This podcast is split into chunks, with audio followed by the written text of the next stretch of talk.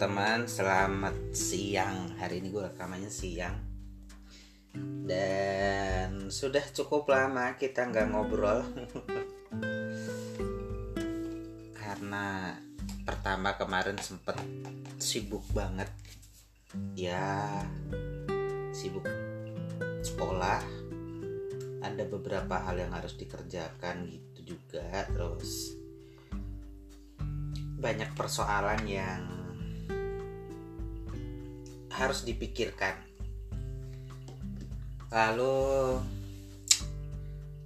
itu rasanya sempat menyita waktu banget sih, menyita energi juga. Yang setelah aku pikir-pikir itu mengganggu dan ada istilahnya jadi satu masalah atau problem ya harusnya tidak perlu pertama tidak perlu dan uh, menyita waktu yang pasti. Cuman setelah sampai hari ini di beberapa waktu di minggu-minggu terakhir ini kayaknya aku lebih banyak merenung dan akhirnya menemukan satu kesimpulan bahwa tidak seharusnya aku menghabiskan waktu dan energi untuk masalah-masalah itu. Dan masalah-masalah itu adalah terkait dengan orang lain bukan hanya dengan diriku sendiri. Ya adalah tentang diri sendiri cuman kenapa aku merasa capeknya itu bukan tentang masalah diri sendiri tapi justru tentang relationship. Nah relationship ini bukan tentang someone special for me tapi lebih kepada teman friendship. Ya dan aku juga akhirnya mencari tahu bahwa kok kok jadi begini ya gitu. Jadi berteman tapi kok begini ya aneh gitu. Rasanya kayaknya selama ini gue punya temen atau kebanyakan yang temen deket itu kayaknya kalau berteman gak seperti ini deh gitu. Tapi kenapa saat ini saya sedang menghadapi pertemanan yang uh, ini beda nih. Kayaknya ini enggak deh gitu. Nah sampai aku berkesimpulan bahwa kayaknya ini bukan temanku sih gitu. Kayaknya aku nggak nggak berteman sih sama dia nih tapi kayaknya ada ada sesuatu yang lain gitu. Bukan bukan temen kayaknya nggak bakalan bisa berteman dengan tipe, tipe model yang begini. Nah akhirnya aku mencari tahu terus akhirnya aku juga sampai berdiskusi sama teman-teman atau sahabat-sahabat aku yang lain yang memang udah kenal lama dan deket. Nah di situ akhirnya beroleh kesimpulan bahwa pertama ini adalah siklus kehidupan dan seiring berjalannya waktu kita akan melewati yang namanya life quarter quarter life apa sih itu istilahnya pokoknya intinya adalah krisis kehidupan setelah lama kita berkecimpung di dalam hal tersebut gitu.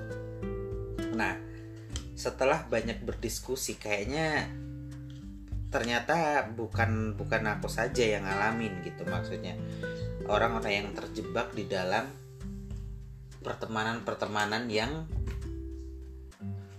justru tidak membuat senang atau tidak menyenangkan tapi justru malah menghisap energi dan membuat kita tidak banyak berkembang tidak banyak mendapatkan hal positif di dalamnya tapi justru yang aneh-aneh. Nah semenjak gue menyadari itu gue pengen pengen tahu lebih dalam pengen lebih memahami situasi apa yang sedang sedang aku hadapi saat ini dan banyak browsing, banyak bertanya dan akhirnya aku ketemu yang namanya istilah toxic friend.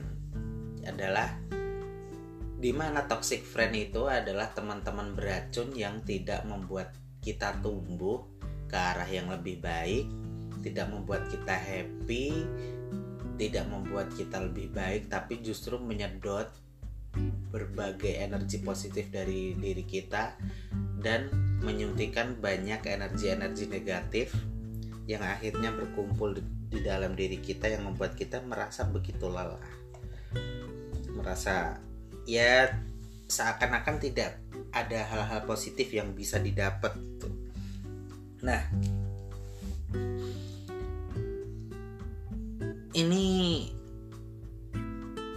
faktornya pasti banyak sih pasti banyak pasti banyak sekali faktor-faktor kenapa um, hal ini bisa terjadi. Nah kalau di kasusku aku memang secara personal tidak tidak berteman dulunya tapi karena something atau dalam dalam case yang realnya adalah kami bergerak dalam satu hal yang sama untuk melakukan satu misi. Nah, itu adalah tugas. Bukan uh, bisa dibilang tugas sih ya tugas lah. Simpelnya begitu. Jadi akhirnya kita dipertemukan di situ yang seolah-olah kita menjadi teman gitu. Tapi secara personality aku dari awalnya memang sudah nggak klik ya ini berangkat dari background latar belakang aku yang orangnya aku bukan orang yang populer bukan yang orang yang pintar bukan juga orang dari keluarga kaya bukan dari teman pergaulan yang hebring atau yang hmm, yang sosialita banget gitu kan. Nah tapi kebalikannya aku adalah pencinta hal-hal yang sederhana aku lebih suka tongkrongan di warung nasi kucing ngobrol sama temen di sana diskusi dan jarang sekali hampir malah tidak pernah beli barang-barang branded dan sebagainya. Nah aku di dalam situasi ini ternyata nyemplung ke lingkungan yang seperti itu. Nah, secara karakteristik pasti aku sudah tidak menerima gitu. Dalam artian tidak menerima karena aku tidak punya referensi sama sekali kehidupan yang berbanding terbalik tadi. Misalnya dari anak pejabat lagi gitu. Nah, aku berada di lingkungan itu dan aku merasa oh no ini bukan kehidupan saya gitu. Karena hal itu akhirnya kan berkembang nih. Kita tidak punya istilahnya kita cara bermain kita berbeda hobi kita berbeda. Nah sebenarnya aku merasa fine fine saja dengan situasi itu. Maksudnya ketika yang lain tidak masuk ke dalam privasi hidup aku dan mengacak-acaknya sebenarnya aku tidak masalah. Karena aku juga ansos enggak tapi aku introvert. Lebih ke introvert tidak suka bertemu banyak orang tidak suka yang hidup di keramaian dan tidak suka bermain rame-rame. Nah, itu berbeda sekali dengan mereka. Nah, hanya karena aku menyadari itu, aku membiarkan dalam artian aku menerima ketika kita tidak bisa bermain bersama atau tidak dalam tidak mengerjakan sesuatu yang sama. Tetapi kan berbeda dengan mereka yang beranggapan bahwa ketika tidak bersama-sama berarti kita tidak teman. Hmm, kalau kalau dari dilihat dari kata-katanya kita tidak teman. Oke. Okay. aku sebenarnya juga tidak masalah kalau kita tidak berteman gitu. Serius. Ini mungkin agak agak gimana ya? Terdengar kelihatan sarkas dan sombong di sayanya. Cuman untuk membuat kita nyaman yang saya sadari ternyata memang berani berkata tegas seperti itu tuh jauh lebih baik daripada kita ngendam-ngendam kemudian ketika kita tidak merasa nyaman dengan situasi itu dan kita memaksakan kitanya yang akhirnya memunculkan energi-energi negatif itu. Nah itu sebabnya saya lebih banyak oke okay, saya lebih senang sendirian apa apa dan itu bukan hanya saat ini ya. Itu aku lakukan juga dari dulu karena memang karakteristikku dari dulu seperti itu lebih suka sendiri. Saya stres sekali kalau harus piknik bareng-bareng makanya aku jarang jarang sekali mengikuti agenda piknik rame-rame sama orang atau kalau diajak piknik bareng itu pasti aduh lelah jatuhnya bukan senang. Nah dari situasi itulah berkembang karena aku juga tidak bisa mengontrol kan aktivitas orang-orang lain di sekitar aku artian ketika di, mereka berpendapat kemudian mengajak gitu nah sampai di sinilah aku berkesimpulan bahwa memang ada teman-teman yang teman-teman kita atau orang-orang di sekitar kita yang bersifat racun atau meracuni. Uh, ini juga mungkin karena budaya ya, karena kita tuh kalau nggak suka sesuatu tuh kayaknya suka ngajak-ngajak orang gitu, bukan? Atau kalau kita ada satu masalah itu nggak hanya person to person, tapi kalau kita ada masalah person to person tuh the side others atau dalam artian orang yang sedang bermasalah dengan kita. Suka mengajak orang lain untuk memusuhi kita atau kitanya juga kalau kita tidak suka dengan orang lain kemudian kita mengajak uh, orang lain untuk tidak suka ke dia gitu. Padahal yang punya masalah hanya saya dan dia gitu. Dan itu kayaknya culture pengaruhnya. Semenjak aku menyadari hal itu bahwa aku harusnya nggak boleh melakukan itu gitu. Ketika aku punya satu masalah dengan orang lain ya biar aku saja gitu. Yang lain tidak perlu tahu aku punya masalah dengan dia atau tidak cocok dengan dia tidak perlu mengajak yuk uh, dia nih begini gini. Kadang suka gitu. Karena setelah setelah aku menyadari itu oh ternyata nggak baik ya gitu. Akhirnya aku tidak lagi melakukan itu cuman yang jadi problem adalah orang-orang yang sedang bermasalah dengan saya. Atau dalam artian punya satu titik yang tidak kita tidak ketemu gitu. Nah gue sambil sambil ngopi ya. Nah kemudian uh, karena orang-orang ini berada di skop yang berkepentingan dalam artian kita kita semua nih boleh dibilang satu rangkaian dan punya satu, satu, satu kepentingan yang sama. Nah, di situlah akhirnya karena aku menjadi satu orang satu-satunya orang yang berbeda dalam lingkungan itu, akhirnya otomatis uh, berusahalah aku dibedakan. Ya, aku sih selalu bilang sama sahabat-sahabat aku, kalau aku memang emang aku berbeda dan aku memilih jalan berbeda dan aku tidak apa-apa diperlakukan berbeda gitu. Yang penting uh, tujuannya uh, tidak tidak apa ya istilahnya ya. Jadi ada kan tipe-tipe yang memang sengaja membunuh karakter atau banyak fitnah, banyak kebohongan yang dipakai dan tanpa konfirmasi tertentu.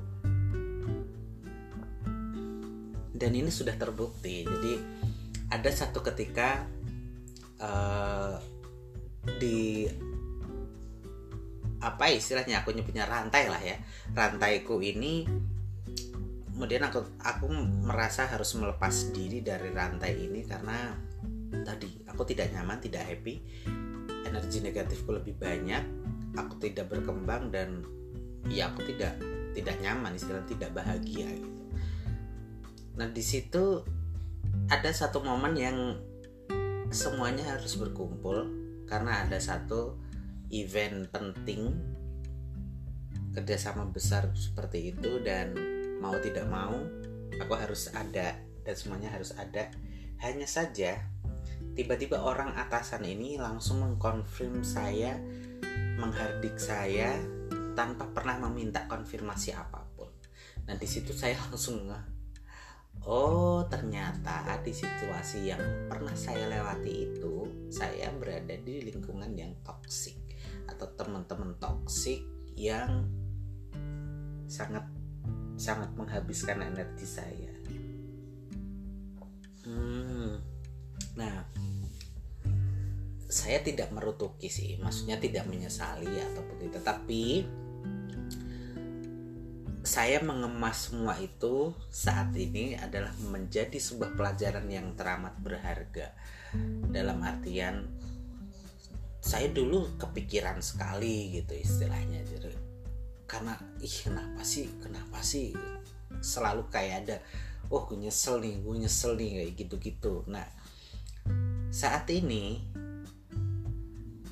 aku menjadi bisa lebih tenang atau dalam artian gue lebih bisa bedain mana yang penting mana yang aku butuhin dan mana yang tidak perlu aku pikirin tidak perlu aku perhatikan sama sekali tentang teman. Jadi buat teman-teman uh, alhamdulillah yang mungkin sedang menghadapi situasi yang sama kita perlu mengenal sekali apa yang sedang terjadi dalam diri kita dan juga apa yang terjadi dengan lingkungan-lingkungan kita atau orang-orang yang berada di sekitar kita. Nah, semalam nih aku baru dengerin podcast yang juga sangat menarik tentang fokus apa kita nih sedang berada di lingkungan mana gitu. Lingkungan pengaruhkah, ling lingkungan pedulikah atau lingkungan perhatian. Cuman ini bahasanya agak rumit. Aku pun butuh berkali-kali untuk mendengarkan itu dan butuh memahami dan aku baru dengar sekali. Cuman aku the point poin-poinnya aku ngerti. Cuman aku tidak bisa ngomong di sini buat teman-teman karena terlalu susah. Saya takut takut salah juga gitu. Mungkin akan aku bahas di ke depannya. Tapi di line yang sama bahwa ini tentang apa yang perlu kita perhatikan di dalam pertemanan? Kenapa aku sampai bisa berkesimpulan bahwa ada aku pernah berada di lingkungan toxic friend yang sangat mengganggu itu? Karena saya juga punya teman-teman yang luar biasa gitu punya sahabat yang luar biasa yang sangat suportif yang sangat mendukung dan juga sangat menerima kekurangan masing-masing. Nah di lingkungan yang begitu positifnya itu saya merasa begitu bisa bersemangat. Energi positifku keluar dan banyak ide yang bisa aku kerjakan. Di, dan dibandingkan dengan lingkungan yang toksik tadi kita tidak ada bahasan apa pun kecuali berusaha bertengkar bertengkar tapi bertengkarnya adalah saling aku saling saling menjelekan tapi saling menjelekannya di di sini aku tidak tidak tidak keluar dalam artian aku hanya mengumpat dalam hati uh, tidak suka tidak senang tidak happy dan tidak mau dekat. Sedangkan mereka yang yang berada di seberang aku tuh melakukan aksi pembunuhan karakter dan sebagainya itu terbukti bahwa sekonyong-konyong orang dari atas tadi menghardikku macam-macam tanpa pernah minta konfirmasi ke aku apa pun. Nah, setelah lama, setahun lebih lah, hampir setahun setengah, akhirnya uh, aku memutuskan untuk move on dari lingkungan yang buruk itu menurut aku. Setidaknya buruk buat diriku sendiri karena menyedot banyak energi. Akhirnya aku keluar dari lingkungan itu dan ya saya hidup dengan baik sekali alhamdulillah. Saya happy dan happy dan aku memang benar-benar bisa tumbuh akhirnya minatku ketemu hobi aku ketemu dan what what I want to do I did. Dan aku tidak lagi berpikir bagaimana perasaan orang dalam tanda kutip. Karena dulu kayaknya aku berpikir memikirkan banget tentang itu. Maksudku kita memang harus berpikir tentang orang lain juga dan bagaimana berpikir tentang perasaan orang lain juga. Tapi seberapa penting mereka untuk dipikirkan gitu. Bukan orang-orang yang tidak perlu dipikirkan tapi kita pikirin nah itu menghabiskan energi. Nah saat itulah aku merasa wow. Sesimpel itu seabstrak itu tapi bisa merubah duniaku. Dan aku senang sekali dan belakangan ini muncullah masih masih sempet beberapa orang maksudnya dari dari rantai itu kan tidak hanya satu dua orang tapi banyak orang yang akhirnya uh, sesekali harus bersinggungan tapi aku sebisa mungkin untuk tidak bersinggungan dengan mereka. Ya walaupun ada satu kebutuhan tertentu aku memang tidak udahlah udah yang gue tinggalin udah gue tinggalin jadi aku tidak tidak mau lagi yang mengulang-ulang hal yang sama atau melakukan pertemuan-pertemuan dengan orang yang orang-orang yang jelas membuat aku bermasalah. Ya, kita akan bahas selanjutnya ya. Tapi terima kasih udah nemenin gue ngobrol dan udah dengerin gue ngobrol jadi bagi teman-teman yang punya cerita yang sama. Boleh kali ya sekali-sekali kita ngobrol bareng on air gitu atau by phone terus kita cerita. So thank you. Tetap jaga kesehatan buat teman-teman karena kelihatannya virus covid-19 di Indonesia belum akan hilang atau menurun tapi muncul klaster-klaster baru seiring dengan kebijakan-kebijakan pemerintah yang melonggarkan